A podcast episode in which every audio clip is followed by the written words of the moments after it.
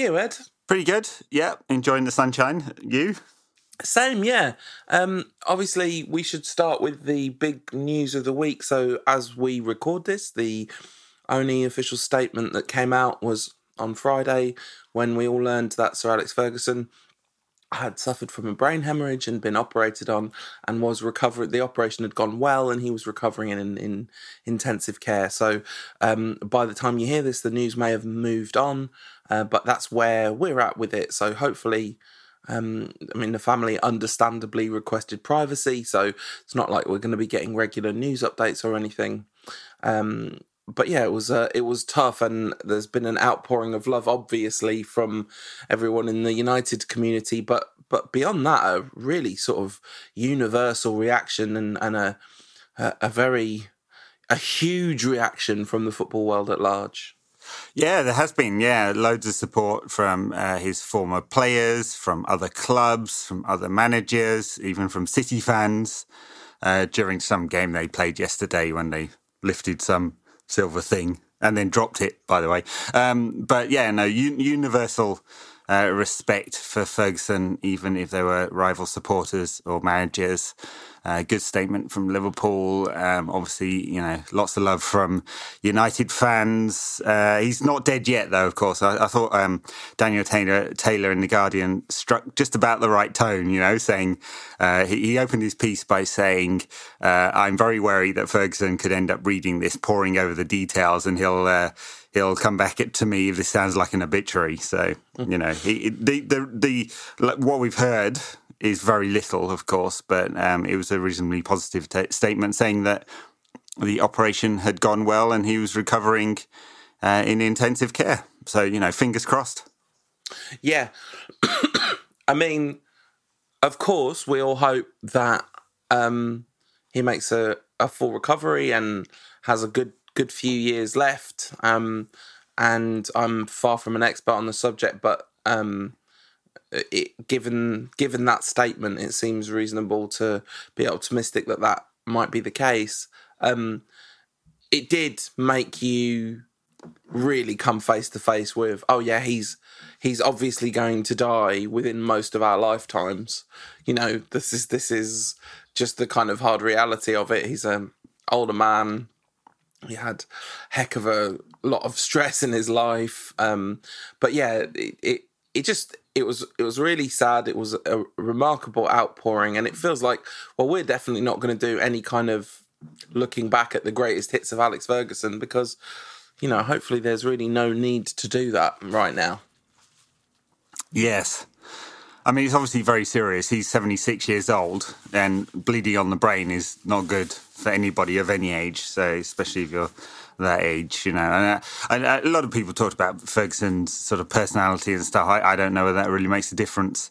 Um, you know, he can't force, uh, you know, himself to get better, can he? So. Um, uh, but will, willpower makes an enormous difference in recovery, and, and people with different personality types do have completely different reactions to being poorly, and you know that's yeah. I'm, I'm going to assume he's not conscious at the moment. But um, anyway, the only person I know that um, this, this, happened to, they uh, ended up drilling a hole in their head to release all the fluids. But uh, pretty grim either way. Um, but you know, fingers crossed, long reco- long recovery ahead of him, especially if there's any significant damage done. And uh, you know, everyone um, everyone really wants the best for him. Um, kind of. Yeah. Put some perspective on the week's football, didn't it? Uh, which was dreadful on Friday night, but uh, kind of pales into comparison to, to what happened the next day. Yeah, that's right. Um, a week before, of course, we'd all seen him looking in classic Fergie good spirits as he gave Arsene Wenger the pity trophy, uh, the, yeah. the runners-up trophy uh, for the the fight. Arsene Wenger should give Alex Ferguson a much bigger trophy. That's like, oh yeah, you won, so here's the bigger trophy. Um, Brighton was just, I mean, what an absolutely despicable performance from Manchester United's most talented players. I thought uh, I'm I'm I'm I'm prepared to give Mourinho a share of the opprobrium given his comments afterwards, and given that there's a solid argument that one of the reasons his talented players are trying too hard and misfiring is to do with the way he's handled them this season. But their individual performances were pretty disgraceful. I thought. So yeah, I mean, I uh, I I have to say I was wasn't very happy with Mourinho's comments, and I'll, I'll come to that in a little bit. Uh, people thought I was defending the players though, and that's really not true. I, I thought their performance was, you know, collectively indefensible. Um, so many experienced players there who shouldn't be allowed or shouldn't let their game drop uh, just because it was a game that didn't really matter very much. Uh, you know, United are going to need a point, finish second. I'm going to assume that uh, they'll get a point out of, of West Ham away and Watford at home somewhere. Um, but it's really, really poor. And, and Mourinho rightly called it out afterwards and said, look, we worked on it all week. I knew this was a risk. We talked about it. Um, I, you know, I, I, I try to, I try to stop that happening. But there is something about this group of players and the way that Mourinho manages them, which means that uh, they blow hot and cold. You know, so it's it's it's really it's really not good, and it's the thing that has to be fixed. Of course, that is his job, literally Mourinho's job to fix that.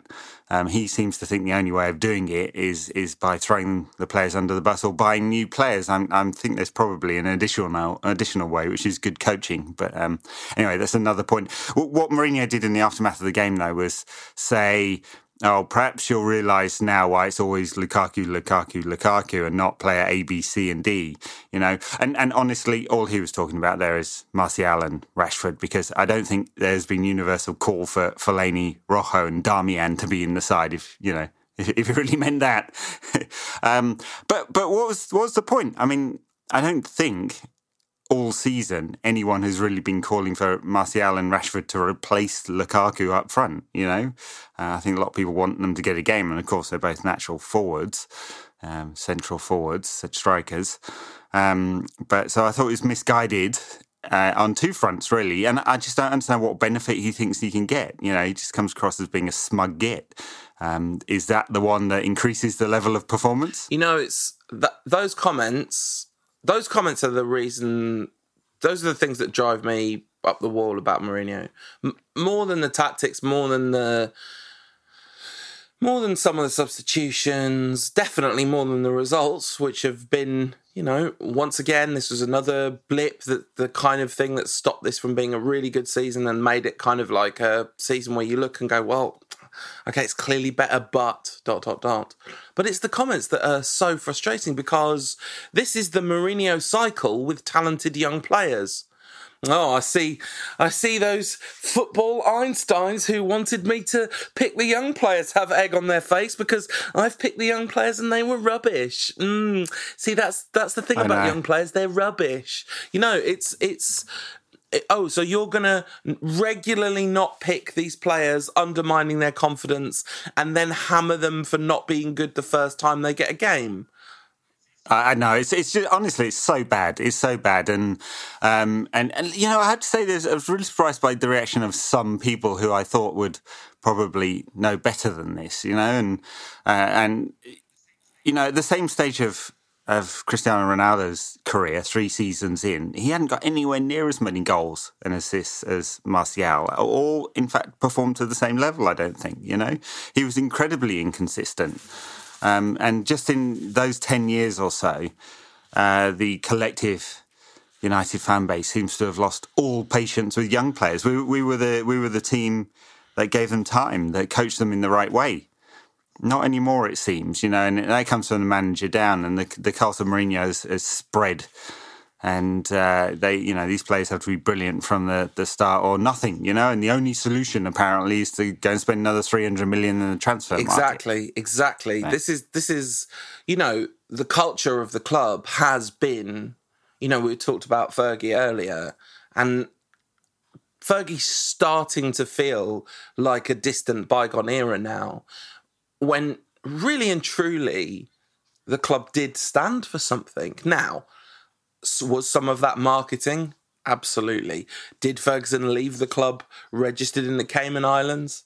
Absolutely. You know, this is not a hagiography, this is not red tinted spectacles, but in terms of the playing style, I mean, we've we have both expressed a lot of frustration during the latter period of the Ferguson era on this very show about his lack of spending actually and his over reliance on a sort of some mediocrity.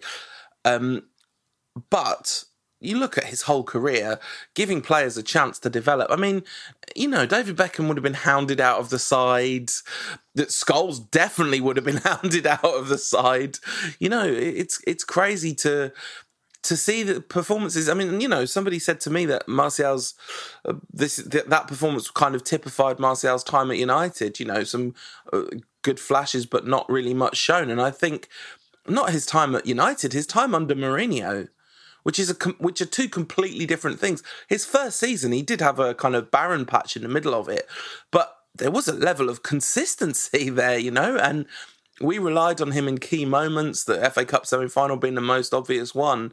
Uh, it seems to me crazy to be saying, and even even this season, when he's been in the team regularly, he really did hit patches of form like that that were sustained. So I, I don't get it. I don't get the willingness to go, nah, this player's rubbish about a player of that level of quality. Yeah, absolutely. Well, uh, rumours this week that um, Jose has approved uh, a sale of Anthony Martial to Juventus, and uh, I, I, mean, I, I, can't, I can't square this one. You know, I, know he's inconsistent, but he's twenty, what, twenty two years old, and um, and there's just so much talent there with with good coaching.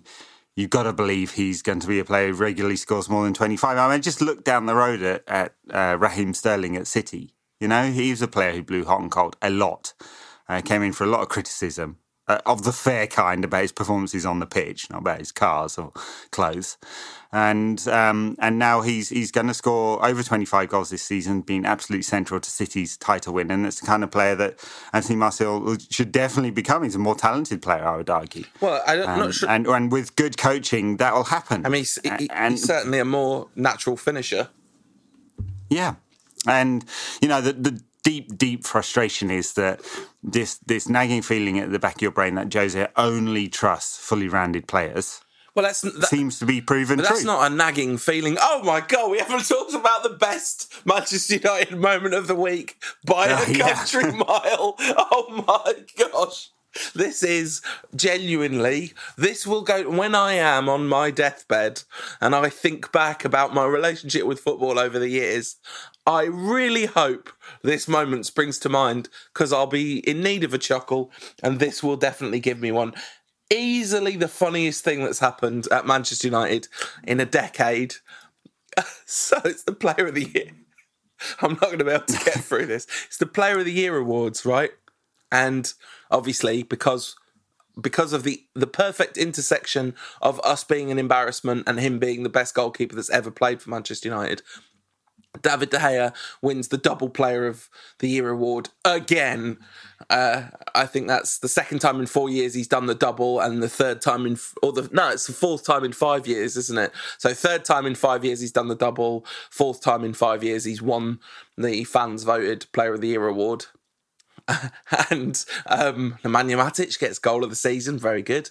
Um, Demetri Mitchell gets Academy Player of the Year. I think Tahith Chong won the Player of the Year for the juniors. A very fine player, by the way. Um, but then. the highlight of the evening. Michael Carrick gets a special dispensation award. Well done, Michael. Very well deserved. But about two thirds of the way through the event, Jose Mourinho comes onto the stage and says, There's a fans player of the year. There's a players player of the year. Why no managers player of the year? And you can kind of think, oh, well, maybe that's because giving out a manager's player of the year award would sort of imply a, the kind of favouritism that could perhaps unsettle a dressing room. but no, Nemanja Matic, the Jose Mourinho's son on the pitch, doesn't get it. Instead, he gives it to his grandson, Scott McTominay. yeah, the Matic clone. Yeah. The the award for the only one of you who deserves my love goes to Scott McTominay. The award for or, or, or the not Paul Pogba award goes to. the, the, the Jose Mourinho award for person who most listened to Jose Mourinho this year goes to It was so passive aggressive. It really was. I mean, you know, the only thing Jose could have done more to mock Paul Pogba would have been to black up. You know. it's uh, yeah, no, I, I mean, it's Jose all over, right? But you can see in these little things why at almost every club he's been at, he eventually loses the players, can't you? Um, you know? 655 minutes of action in the Champions League and the Premier League this season. Uh, five starts, six substitute appearances in the Prem. Uh, so five starts for his best player of the year. Immediately after the game, of course, the uh, that award came the Brighton game. Um, you would expect that, given the manager's player of the year was available to play, he'd be selected. Surely he's been the best player of the year. But no, he was on the bench, fifth choice, as you would expect. What was surely second choice, Marouane Fellaini? uh, yes, him starting would be good enough. Yeah. I mean, what, what a passive aggressive, like, I mean, we've all done passive aggressive things in our life, but have you ever hit a pure peak of perfect passive aggressivism as inventing an award that's just basically none of the lot of you deserve me? no, no, th- this was the football equivalent of someone in the student halls writing, This is my milk, I've spat in it. Something I like feel that. like that's I mean, a bit more aggressive. It... I think this is more like the kind of the note that kind of says, guys, look, we all use these plates. Why don't all of us wash them up? You know, it, you you've got to be really. It's got to be really niggly. well, this was very niggly.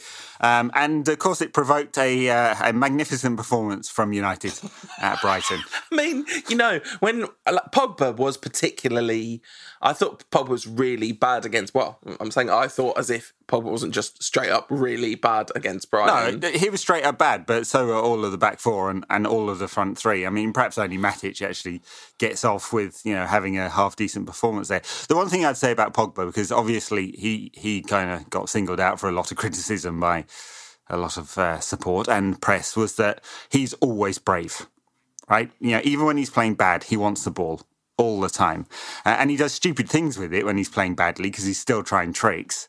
Um, so he loses the ball more often than he would do otherwise. Um, but I, I, didn't, I didn't see a player here who was who was shying away from getting the ball. Well, no, um, I saw a player who was doing bad things with it a lot. I mean, that's sort of why he was singled out for criticism in a, in a way which I think is completely deserved is that he had by far the most chance to influence the game. I mean, the only player that had more touches than him, and this is by miles. Like Matic had a few more touches than him, but the two of them had the ball. I mean, we had the ball seventy percent of the time. Pogba had one hundred and thirteen touches, and yeah, I mean, of course, you could say like his head never dropped. He always he, he always kept trying things, but actually, in a way, that's yes, the, the courage of it is good to keep trying things, but the the overcomplication that comes in when he's not playing well is something he could really do with kind of nudging out of his game. Like the the. I mean, actually, it's not a particularly bad tactical option to just shoot from distance when you've got a shot like his against a team that was playing as deep as Brighton. Um, but it was it was unquestionably frustrating to watch him sort of blast the ball over the ball over the bar over and over. Oh again. yeah, I mean United had 16 shots. I think 13 of those were from distance. Yeah. You know, so yeah, I mean it was it was it was it was it was completely misleading as a, a, a you know statistic because United very rarely created anything in the final third of note. So it was just re- it was really really poor all round. You know, put, you know, very low level of intensity. Um, the players were ill disciplined. Um, uh, for whatever reason, Mourinho couldn't couldn't find it in himself to not play two defensive midfielders. He played Marouane Fellaini as a defensive midfielder who has never played well in that position ever. Just stick him up front for sake. You know, everything went wrong in that game. I mean, United's XG in this one was 0.65, and that seems generous, but, you know, apparently it was. I don't know where the point, you know, 65 came from. Uh, the, um, shooting from 45 yards, I, I, guess. I mean, that is exactly what it was from. It was it was just a lots and lots of added up 0.05. Well, actually, yeah, if you put the percentages together, right, 0.65, 16 shots, um, that is, yeah, that is uh, 6% or something. Yeah, all right. Okay, so that, that works out about, about right, you know? One in 20 of those shots will go in. Yeah, and and so yeah, it, it was a, an extremely frustrating evening. It was like I wanted to go and see Avengers, and instead I had to watch Man United, and it was not good. I, I went to see Avengers the next morning, and it was much more entertaining than Brighton versus Manchester United, even if it was no Black Panther. All right. So yeah, uh, a a thoroughly dispiriting performance from a team that looked thoroughly dispirited. I mean, I have to say one of the things about giving this much credence and analysis to a game like this is Mourinho can say all he wants. Well, it's funny. It's interesting that he said twice recently, "I've warned the players about this, and it's happened anyway." And you think, well, maybe you need to change your man management methods or something, Jose. I don't know. And keep trying to do the same thing over and over again. It's not working. But he said the same thing, whoever it was that we were pathetic against after the City game, West Brom. West Brom, yeah. Um, well, I mean, I think he said something similar against Huddersfield as well. So it's it's it's a recurring theme. It's I do keep coming back to this. I mean, I'd say the majority opinion in the Twitter sphere, at least, is that it's the players' fault, and you should just swap all the players out. I'd say that's the dominant paradigm, you know. Um, but isn't it the manager's job to create the kind of atmosphere that leads to motivation? Isn't he the man that is supposed to um, you know, get players running through walls for Wouldn't him. Pep Guardiola? It, it, seems to be a long time since that was the truth. Wouldn't Pep Guardiola have walked the league this season with our squad? Yeah, well, you know, I don't know whether that's exactly true or not. I, you know, I, it's a fun hypothetical, but I, I know for sure he would have improved a lot of our players. Right? Just look at City and the amount of consistency he's getting out of players who weren't consistent previously. I, now, to be fair, it might have taken him a year to do that. Mm. You know? This is, of course, Jose Mourinho's second season. Yeah, and the third one's the one where he actually melts down. This is just the preamble. the funny thing about it is, like, this has been such a good season. like, this is, I mean, I've not enjoyed that much of it, and I don't think anyone has really. But wow, like we've hardly lost at all. We've lost seven games this season. That's nothing for post Ferguson Manchester United. You know, the the, the, yeah. the amount of embarrassing, pathetic performances that make you wonder how these people can look at themselves in the mirror. This this you could count on one hand, and it's been a while since we've had a season where you could only count them on one hand.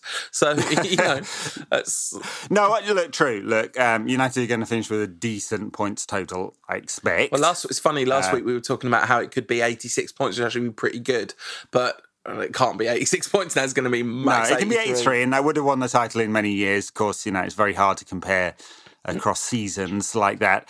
Um, and and and true, you know, there have been these few humiliating performances: Huddersfield, West Brom.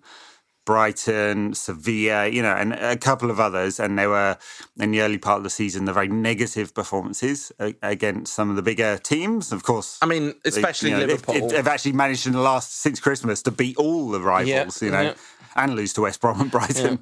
Yeah. Um, so you know there, there, are plenty of positives. FA Cup final. Um, you know, one, one, thing I'd say is that you're looking at all the data, and I, I, I get that this is just one snapshot of stuff. You know, it's not a panacea, but looking at all the data, United have garnered far more points than really they really should have, given the underlying um, underlying numbers. You know, conceded less goals, uh, and that's almost certainly down to David De Gea. Uh, scored more goals than actually should have based on XG and, and got far more points than than would have been expected. You know, most people would think there would be a regression to the mean. Of course, there's the summer and the chance to add new players, and so we'll never exactly find out whether United would ever regress to the mean. Um, but the underlying numbers, you know, show that this perhaps isn't quite as good as we might think based on the uh, league position. That's just one perspective, though. Yeah, it's really interesting. I'd love to see a, like a comparison between United's. I'd love to look dig into the data and see where certainly where our overperformance in terms of goals is coming from, because um, it rarely feels like you watch a game and it rarely feels like United have really got away with one. I guess the only one I can really think of is the Chelsea game recently when at, at Old Trafford when that really did feel like we'd got away with one. I think Morata Morata had a second chance pretty early on and blew it. Anyway, mm, the experience of watching United this season hasn't generally felt like their the results have gone better than the performances. Um, most of the games we've won, we've sort of seemed like we were better than the team we beat. Sure, yeah. Although, how many times have we really felt that United were completely dominant? Even even when it was 4 0 FC in the early part of the season. How many of those games were actually superb performances? There were a lot of late goals that added up to 4 0 FC. Yeah weren't there? You know, and, and I think that's that's you know where a lot of that, that data is coming from. So right. know, United yeah. added goals where uh, perhaps you wouldn't have expected it uh, based on the actual numbers in the game. You know, so but that's that's you know the it, it's again Second is going to be a, a good season, um, even if it was an outstanding season, getting more than 100 points, which City are, are probably going to get, um, uh, would would have been you know near on impossible. Uh, so you know in that one, uh, Mourinho's right. Um, uh, FA Cup final, European performance was obviously very disappointing. So it's, you know it's been a decent season.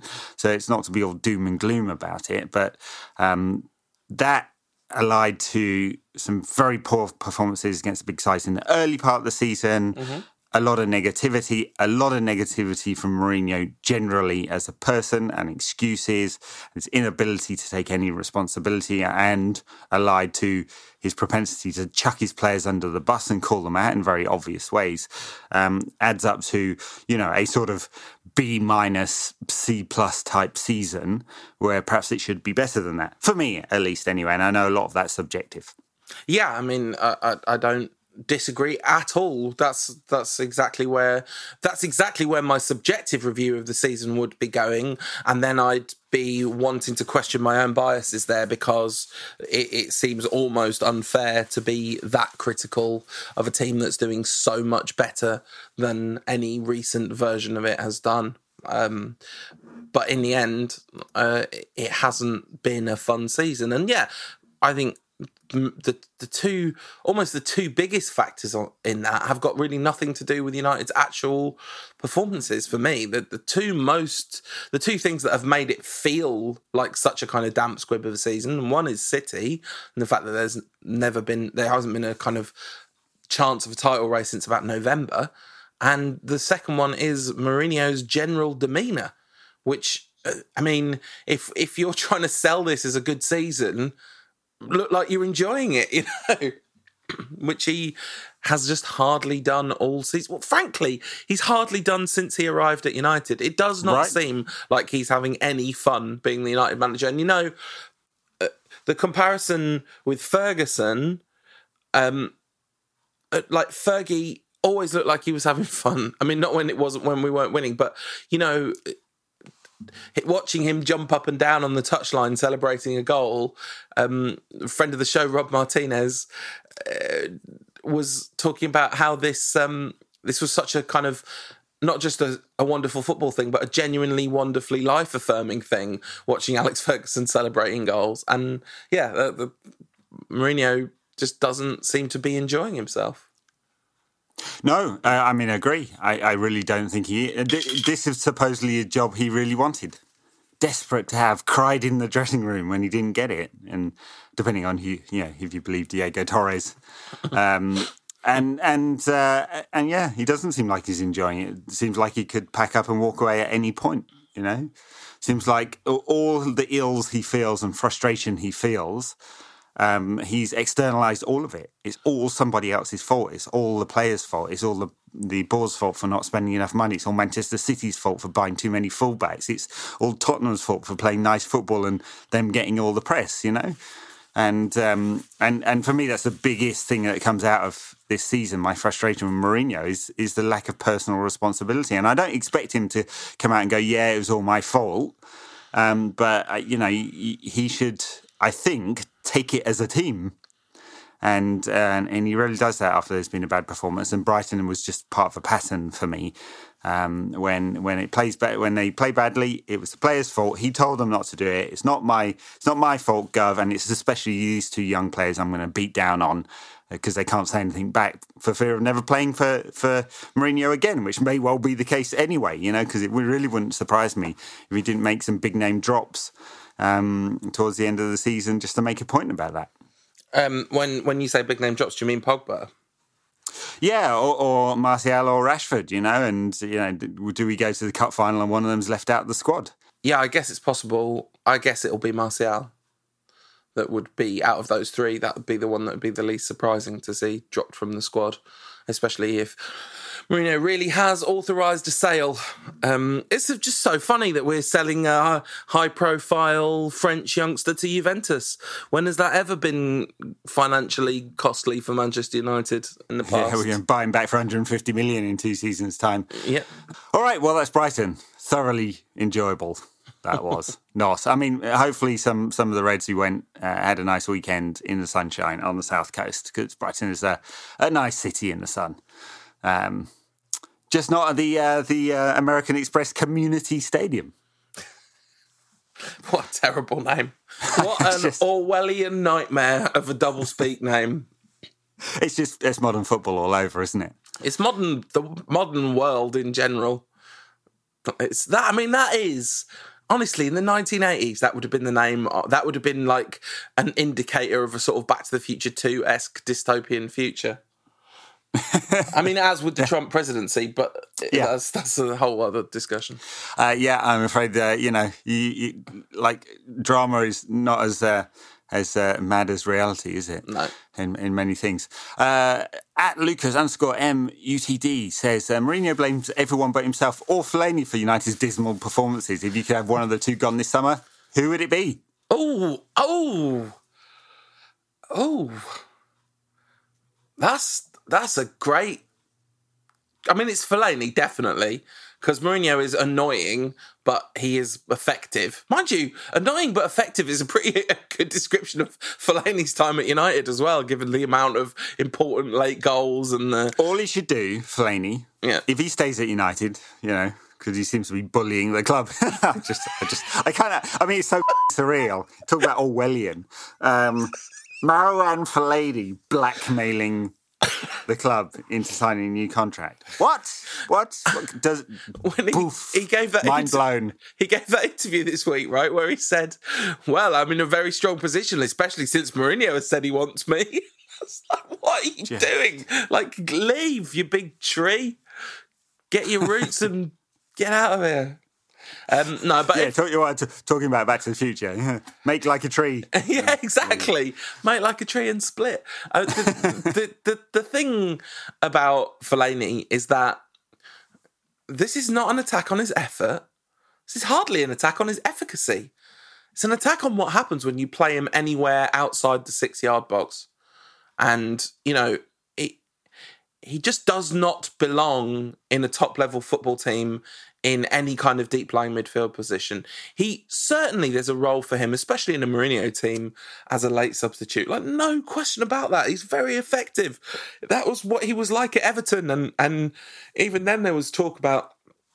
You know, remember he, there was like he just was always good against us, and people would talk about, God, it'd be good to have a player like that on our team, and it kind of would, but not not like this, not like this. No, my problem with him signing a new contract is is twofold. One, what he does to the team. You know, so he if he plays in central midfield, he's just dreadful. He's Yeah. just he's just not Premier League standard, honestly. Um, gives the ball away a load, or he's very safe uh, in order to not give the ball away a load. Um, and if he plays up front, it just you know the players descend, regress to launching it long, which can be effective sometimes, but it's it's not very pretty. Um, and then more seriously, if he signs a new contract, that actually takes quite a bit, you know, because it's going to be a really hefty one, takes quite a bit of money out of the budget. Um, he'll get a big signing on fee because because he's out of contract and a couple hundred thousand pounds a week or whatever it is, and a squad place, you know, so that's a, a better player who will not come as a result. No, I mean absolutely. And then you know, next season, every time he scores a late goal, all the people who there'll be a whole subculture of people going, "Nah, see, see, this is why we pay him 250 grand a week." Like, you know, I mean, you could you could get another head on a stick for that. You certainly could. At JSF underscore seven says, ask Paul, does he need a fourth? He'll know. I know, I know, Jay. Sorry, I was logging off. I was just about to log off. Timing, timing's everything. Friend of the show, Jay. Uh, another question for you. At Pete Mackin eight says, how many chickens does it take to take down an elephant? Right. If you had a hundred chickens that were really angry with an elephant, would a hundred chickens be able to? No, not because not if the elephant could apply any degree of strategic thing. I mean, how much strategic thinking does an elephant have? You see, the problem with the elephant in this situation is it might not think to use its feet. It might go for you know head swings and tusks and all that, taking out sort of five or six chickens at a time, as opposed to just stomping on all the chickens. I think I think you'd need like several thousand chickens to take down an elephant because the elephant could just get away. Yeah, it could do. Yeah, Ah, I don't know though. Chickens, chickens can can can a Well, chicken there's an outpace an experiment for you, Paul. You need to you need to farm several thousand chickens and see if you can do it. At Jack Johnson seven ten says thoughts on Jordi Cruyff's claim that we could have got Pep after Fergie had left, but went for Moyes instead. Would he have continued our success? Yeah, well, United weren't specific enough. Uh, Fergie had that dinner with Pep in New York and didn't say become our manager. Mm. So goes the story. Uh, yeah, I mean, I'd have got Pep Guardiola. At least he'd have brought a Barca style of play, as a man once correctly said. Um, the yeah, I mean, would he have continued our success? It, it would have been, it would have been a fascinating transition from from a manager like Fergie to a manager like Pep. It would have been fascinating to see what Pep would have done with that squad at that I- time. Why wouldn't he have been successful? I, I, I'm sure he would have been. I mean, he went to Bayern Munich, who had um, had uh, just you know come off a treble, basically, Yeah. hadn't, hadn't they? You know, when Yeah. he got there. So, sure, why not? I mean, it, it in some cases it was an aging squad, of course, but there are also some young players in there too, and and it was just at the point where United was starting to be prepared to spend money after years of not doing that. Mm-hmm. Uh, I'm sure he would have been successful. He, he certainly could have handled the club of United stature. Clearly, you know, that's what freaked Moyes out. Uh, David Moyes, who we'll come on to in a bit. um, uh, Mika, so at Sora Lapio, Laura, Sora Lapio on Twitter says, um, if Mourinho acted like he did now, treated the players way did, the way he did, but managed to win the league, would you be okay with him or still want him gone? That's a bit presumptuous. Yeah, I, am not, I'm not sure. Look, you know, all the frustration I have with him, I'm not actually sure I want him gone. I mainly because I just don't know how to guarantee a better result if he wasn't there. Deeply Yeah. frustrated with him though. I just said I'd rather have Marouane Fellaini gone than Jose Mourinho. If there's no higher praise than that, um, no, I, I don't. I agree with Ed. I don't think I know that I want Mourinho gone. There, there definitely are moments when he says things, and I think, "God, just, just leave our club and never come back, you miserable sausage that doesn't belong anywhere near us. Um, but but the instability of a new manager would be bad. The it would certainly be a gamble. There is a hugely known quantity um, aspect with Mourinho. Although one of the things about his known quantity is that his third season is explosive. But actually, I'm not sure the groundwork's laid for a proper third season explosion. We can come to that in at the end of the season wrap up show in a couple of weeks. Um, but but yeah, I, I obviously would just prefer Mourinho to be winning the league. But I think I'd I'd still find the way he does it difficult. But of course, that would be you know the the, the soothing balm of the Premier League trophy would would no doubt work its magic. Yeah. Um, at comedic underscore hermit says, What do you think is the biggest mistake of the season so far? Interesting. Great question. Great, a great question. Great question. I mean, I, I think personally it was playing and setting the team up like cowards over two legs against Sevilla. I think it was playing and setting the team up like cowards away at Anfield just as we were really building momentum and looking like we might Right. be rolling into a season. And Liverpool, And, and put that in context, right? This was a Liverpool team not playing that well at that period of the season. this- Very inconsistent. Not the Liverpool team spanking five past teams every week. this is the pre Van Dijk Liverpool as well, where their defense just looked like you just had to blow on it and it would crumble. So uh, that that for me was the the turning point of the season. And yeah, I mean, hard to argue against Sevilla, but on a on a on a more sort of subtle and difficult to pin down to an exact moment, I would say the handling of Pogba and Martial almost all season, um, particularly I guess Martial. Um, that that's been a kind of ongoing theme for the Right. latter two thirds of the season. It's going to end up with him going, which is, oh, going to be gutting. At Honesty of Effort says, if Sanchez and Lukaku play every minute of home defeats to Sevilla and West Ham, how much will Martial be- sold for? Um, I, I mean, I wonder how much we'll get for him. I don't really care. There's no price big enough. Always Lukaku, Lukaku, Luk- Lukaku. Remember that. He's, done, he's, done, he's had a good season, Lukaku. He's had a good season, not a great season. It's not a 40 goal season. Um, uh, but he's he's been good. This is not wanting Rashford and Martial to be given a chance. Is not a slight on Lukaku, even though Mourinho would like to turn it into one. Yep, absolutely. At the Lone Razor says, "How long before Liverpool are back on their perch?" Oh, come on, come on! That's that hurts. That, that hurts. That question hurts. Um, if we didn't win, Liverpool are gonna win the Premier League at some point, aren't they? I mean, you would expect it's got it's got to happen eventually. Um, although, No, no, it doesn't. well, I don't know. United didn't win the league for a really long time, and then they won a lot of leagues. I- I'd be quite happy dropping dead. Liverpool never having won the league again Uh, they, in fifty years' time. I mean, you know. you know, like obviously everyone's worried about um, everyone's worried about Liverpool in the Champions League, understandably so. But especially Ronaldo having picked up an injury injury in the El Clasico at the weekend. the, the thing is, though, like um, I saw some people saying this is punishment from all of you who were glad that they beat City, um, and I kind of feel like. it- It's less bad Liverpool, even though Liverpool are bigger rivals than City. Obviously, Liverpool winning the Champions League is less bad than if City won it because City have never won it. So let's keep it that way. That's you know that's one thing. Um, secondly, it's sort of solidify City as a truly great side in a way it just doesn't for Liverpool. And Liverpool basically had the kind of campaign we had in 2011 to an extent. Um, beating a big Premier League rival in the quarterfinals, getting a really easy semi-final draw. Um, let's hope that Real Madrid do a Barca to them in the final. But what really, like historically speaking, six and five, eh, that's basically the same. It's a very small percentage jump in numbers one. I'm not. I'm not that bothered. Or I'm telling myself I'm not that bothered. You decide. right. Alan Salon Esquire says, long time listener, first time caller. Uh, hi, hi, Hi, Alan. Alan. Or, or Adam. I'm not sure which one it is because he's got both names there.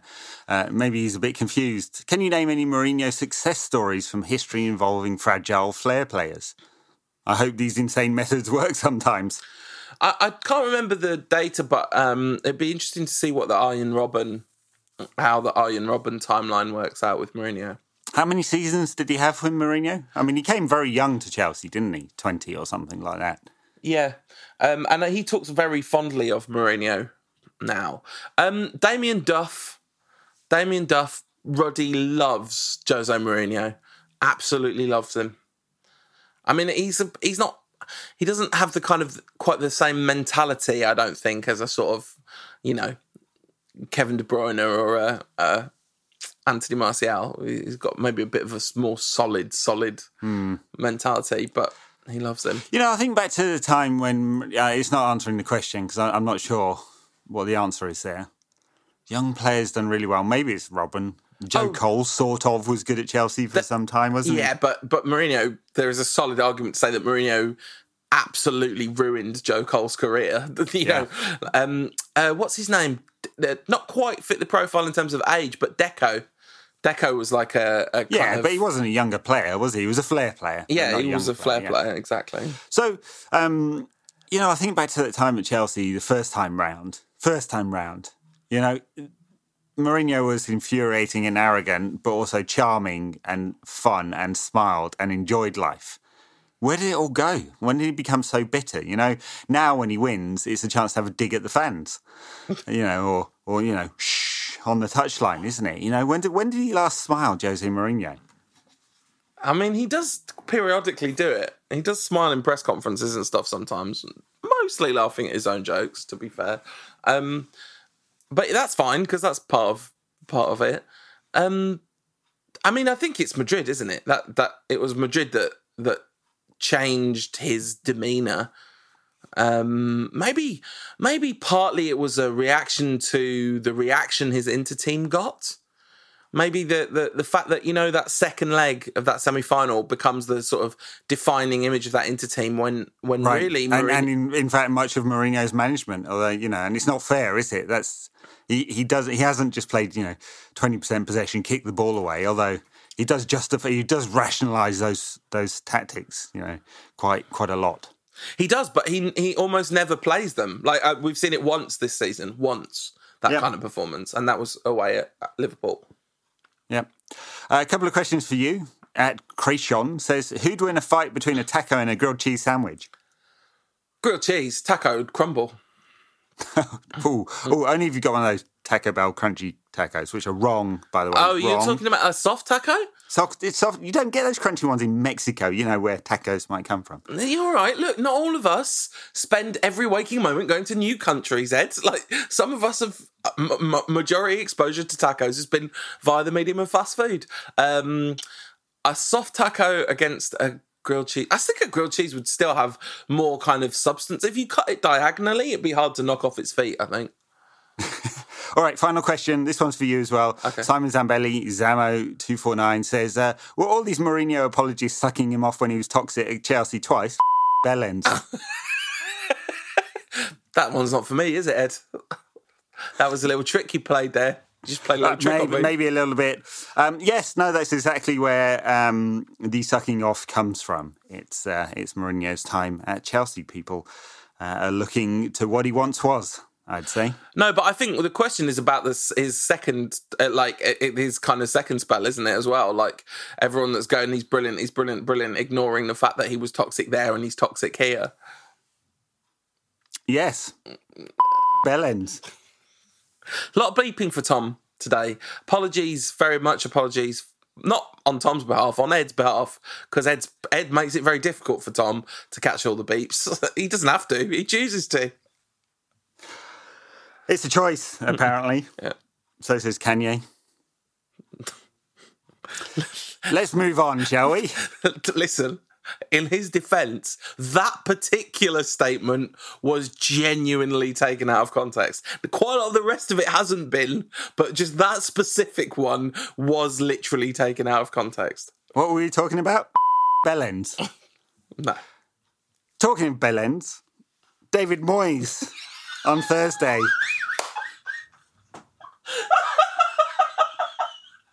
Oh my god, Ed, I'd like you to scale for me on a scale of 1 to 10 how pleased you are with that segue.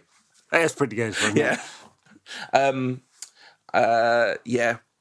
It's a shame that we can't relegate them. When I looked at the fixture calendar, I had that little glimmer of hope when Moyes took I over. know, I know. They managed to beat Leicester at the weekend. So Leicester, who are going through lots of managers at the moment, because I'm sure Claude Puel is going to be sacked after this. Um, uh, but yeah, they are safe, West Ham, sadly, because Southampton and Swansea play each other. Um, there, there is a scenario we were talking about it just before the before we uh, recorded, in which uh, West Brom can still get out. Um, and uh, that would be by uh, Swansea and Southampton drawing in midweek, and then Southampton losing their final game to someone, and Swansea losing their final game to Manchester City, which is very likely. Yeah, something like that. And West Brom and West Brom amazingly beat Tottenham at the weekend. Um, escaped when Southampton conceded a 96th minute goal at Everton. Um, and uh, and they played someone at the weekend. I can't remember. Palace away, who are, Palace away, and there's got to be a four goal turnaround as well, or actually a five goal turnaround in Southampton and West Brom's uh, goal difference. So actually, I think Southampton may play City. So you know, it seems it seems eminently possible that this could happen. But the first one that has to happen is Southampton and Swansea have to draw. See, the thing is that that is the key problem in a lot of ways. Not obviously like a, this, when you need only one of the three possible results in terms of either side winning or a draw, that's that's a big problem. But that then means all the turnaround in goal difference has to come from that one game, doesn't it? Because um, yeah, just Swansea play Stoke after Southampton. Southampton go to City, so you know look, the results. Uh, the results could happen the way that West Brom want them. But yeah, that Swansea Southampton game on Tuesday, so tomorrow as we're recording this is is the key one. But anyway, United have West Ham on on Thursday at the London Stadium, where West Ham fans will be celebrating their fine season under David Moyes and their love of the footballing palace that is the London Stadium or the Olympic Stadium or whatever they call it this week. Uh, they call it the London Stadium, don't they? I thought that. I, I think, think that... I think they only called that it, that temporarily because they thought they were going to get a sponsor, but then uh, all the sponsors realised it realised that they didn't really want to associate themselves with West Ham fans fighting each other, which is what they've been doing most of the season. It's an absolutely toxic mess. I mean, in West Ham, we talk about the culture around United being a bit toxic at the moment with Mourinho, but it's uh, fairly substantially less toxic than the the story at West Ham. I mean, listen, right?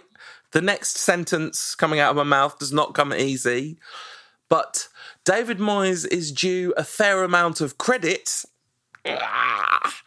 for the fact that they're safe with two games to go of the season. Because um, when he took over, nobody would have predicted that that would be the case. And um, the fact is, he has drawn some pretty decent performances um, out of his forward players in particular um, which have just about dragged them to safety. I mean, basically, he hit a little good spell straight away, which again I don't think many people would have predicted.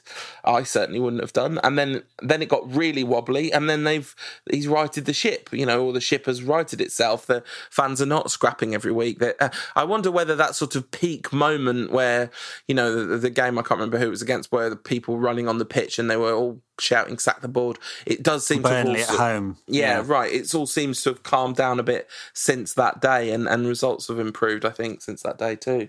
Yeah, maybe maybe West Ham fans uh, should have realised earlier that they didn't need to fight each other and they needed to fight David Moyes just on principle.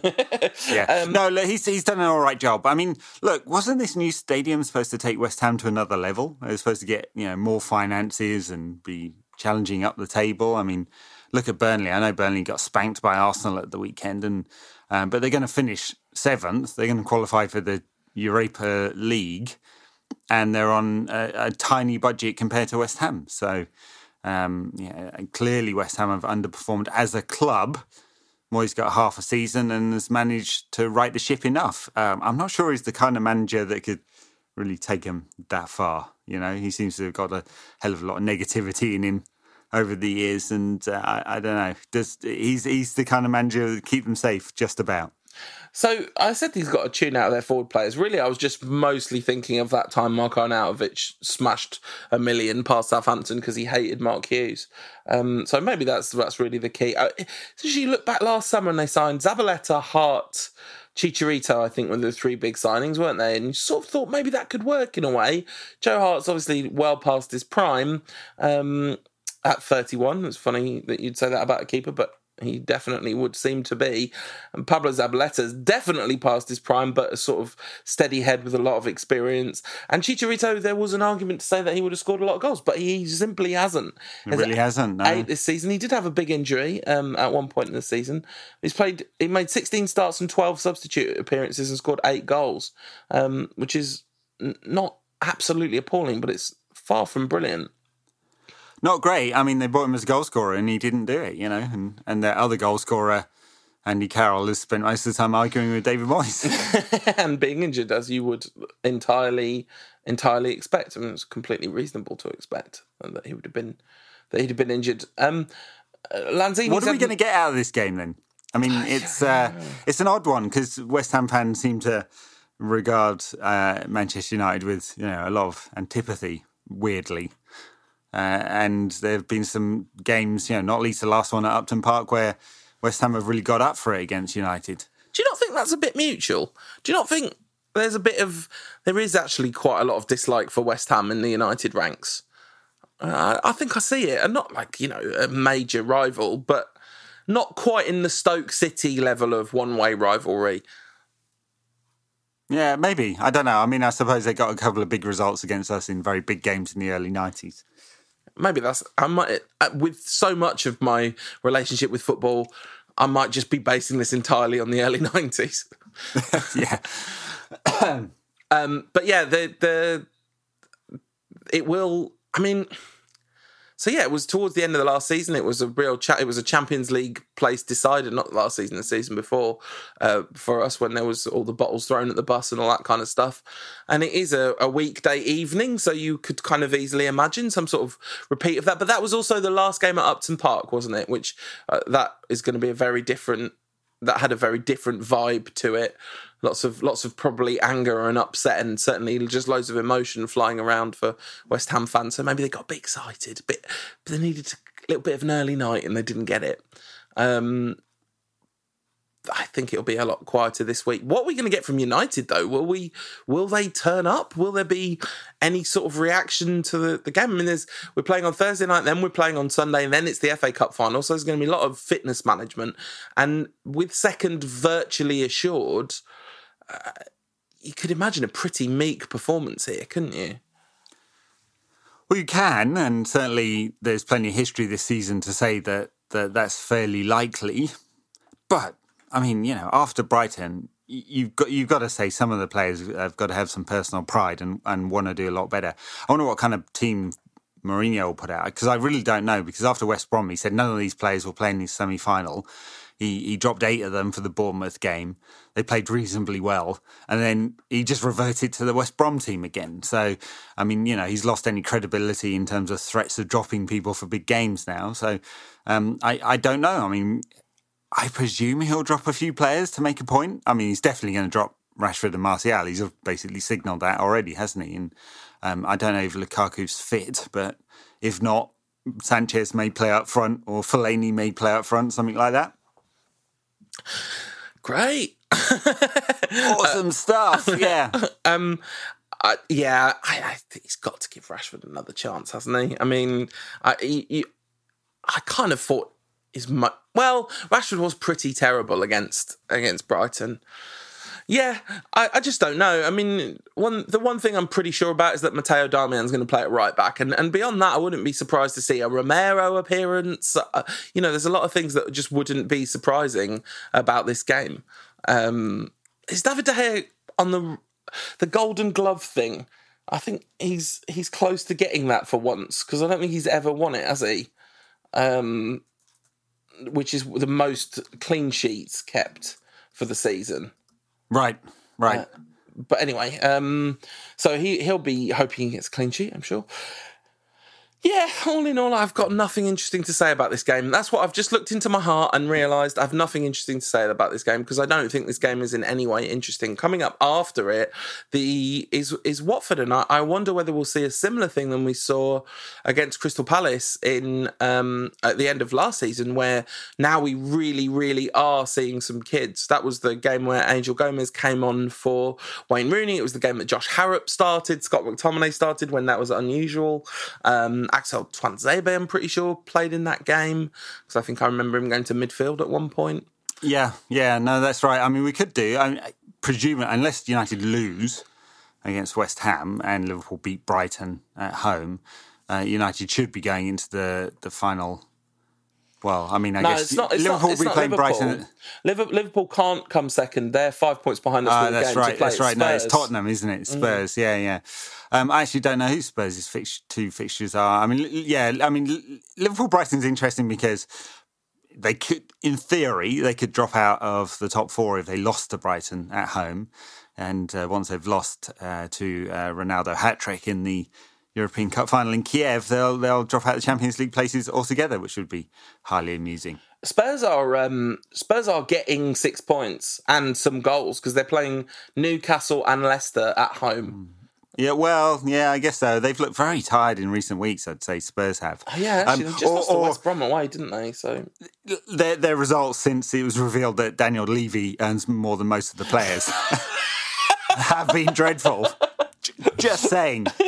but in fairness, that's been away performances because they were they were pretty well. The semi final excluded. Brighton away was bad, and West Brom away was bad. Um, but but they they beat Chelsea immediately before that, and Swansea and Tottenham, and they were kind of unlucky against Juventus. So really, they've had three bad results. That's what we're kind of basing this on.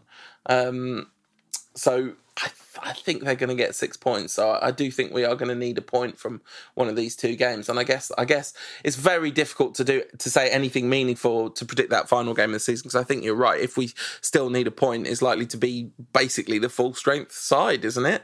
Even with an FA Cup final the weekend, because it's not like there's anywhere near as much riding on the FA Cup final as there was on the Europa League final last season. No, no, no, that's right. I mean um, and further down the table, Chelsea play Huddersfield and then Newcastle, and they got a very good win against Liverpool at the weekend. Very um, good, very good very, because of that hilarious possibility that you just uh, outlined, yes, whereby yes, Liverpool yeah. don't get Champions League. I mean, Chelsea's XG in that one was 0.43. They they defended uh, very resolutely. Um, uh, yeah, I mean, you know, there's some fun scenarios here. One one of Liverpool, Tottenham, and Chelsea are, are going to miss out on the Champions League place. You'd have thought. Well, uh, United, United are secure, right? Did you right? just say you'd have thought? Because there's there's no you'd have thought about one no, of no, Liverpool, definitely Chelsea, one of them will. Missing out, yeah. them. Well, no, I was just I just had a horrible moment where I was oh. like, could, oh yeah, oh, no, you're right. United? I don't think United can. No, Chelsea. No, sorry, I thought that was not the horrible thought you had. I thought the horrible thought you had was that Liverpool finished fifth but get the Champions League qualification a different way. Let's just say that that is also horrible. Yeah, it's also horrible. Not thinking about that. I'm channeling. I'm channeling my energy towards Ronaldo's ankle. He's going to be all right. I mean, it is nice that we are two games before the end of the season, and United have absolutely guaranteed a top four finish.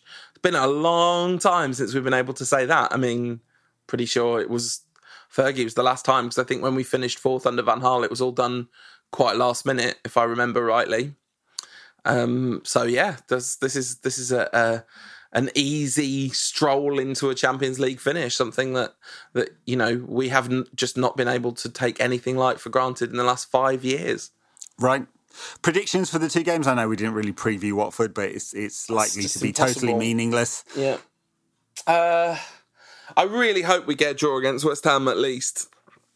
But I actually actually think it's perfectly likely that we won't we won't get a result in that game because we won't be up for it. It'll be a slightly dodgy team. Actually, though, they're probably not going to just set up at home to defend relent. Well, are they? Because that was David Moyes. It's David Moyes. Both West Brom and Brighton were defined by the fact that both teams defended with eight men behind the ball the whole time.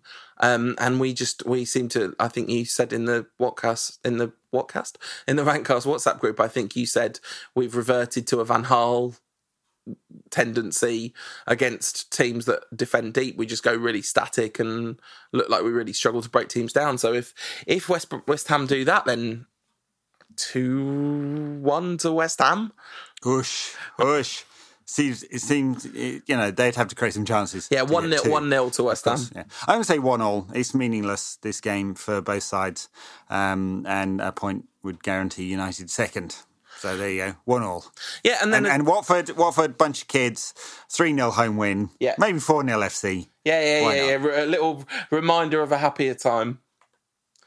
And then we'll be back with another one of these shows um, after the after that game, which will basically dedicate to previewing the FA Cup final. I think that's right. All right, cool, great, cool, cool, and great, cool and great. We've managed to ramble on for over an hour.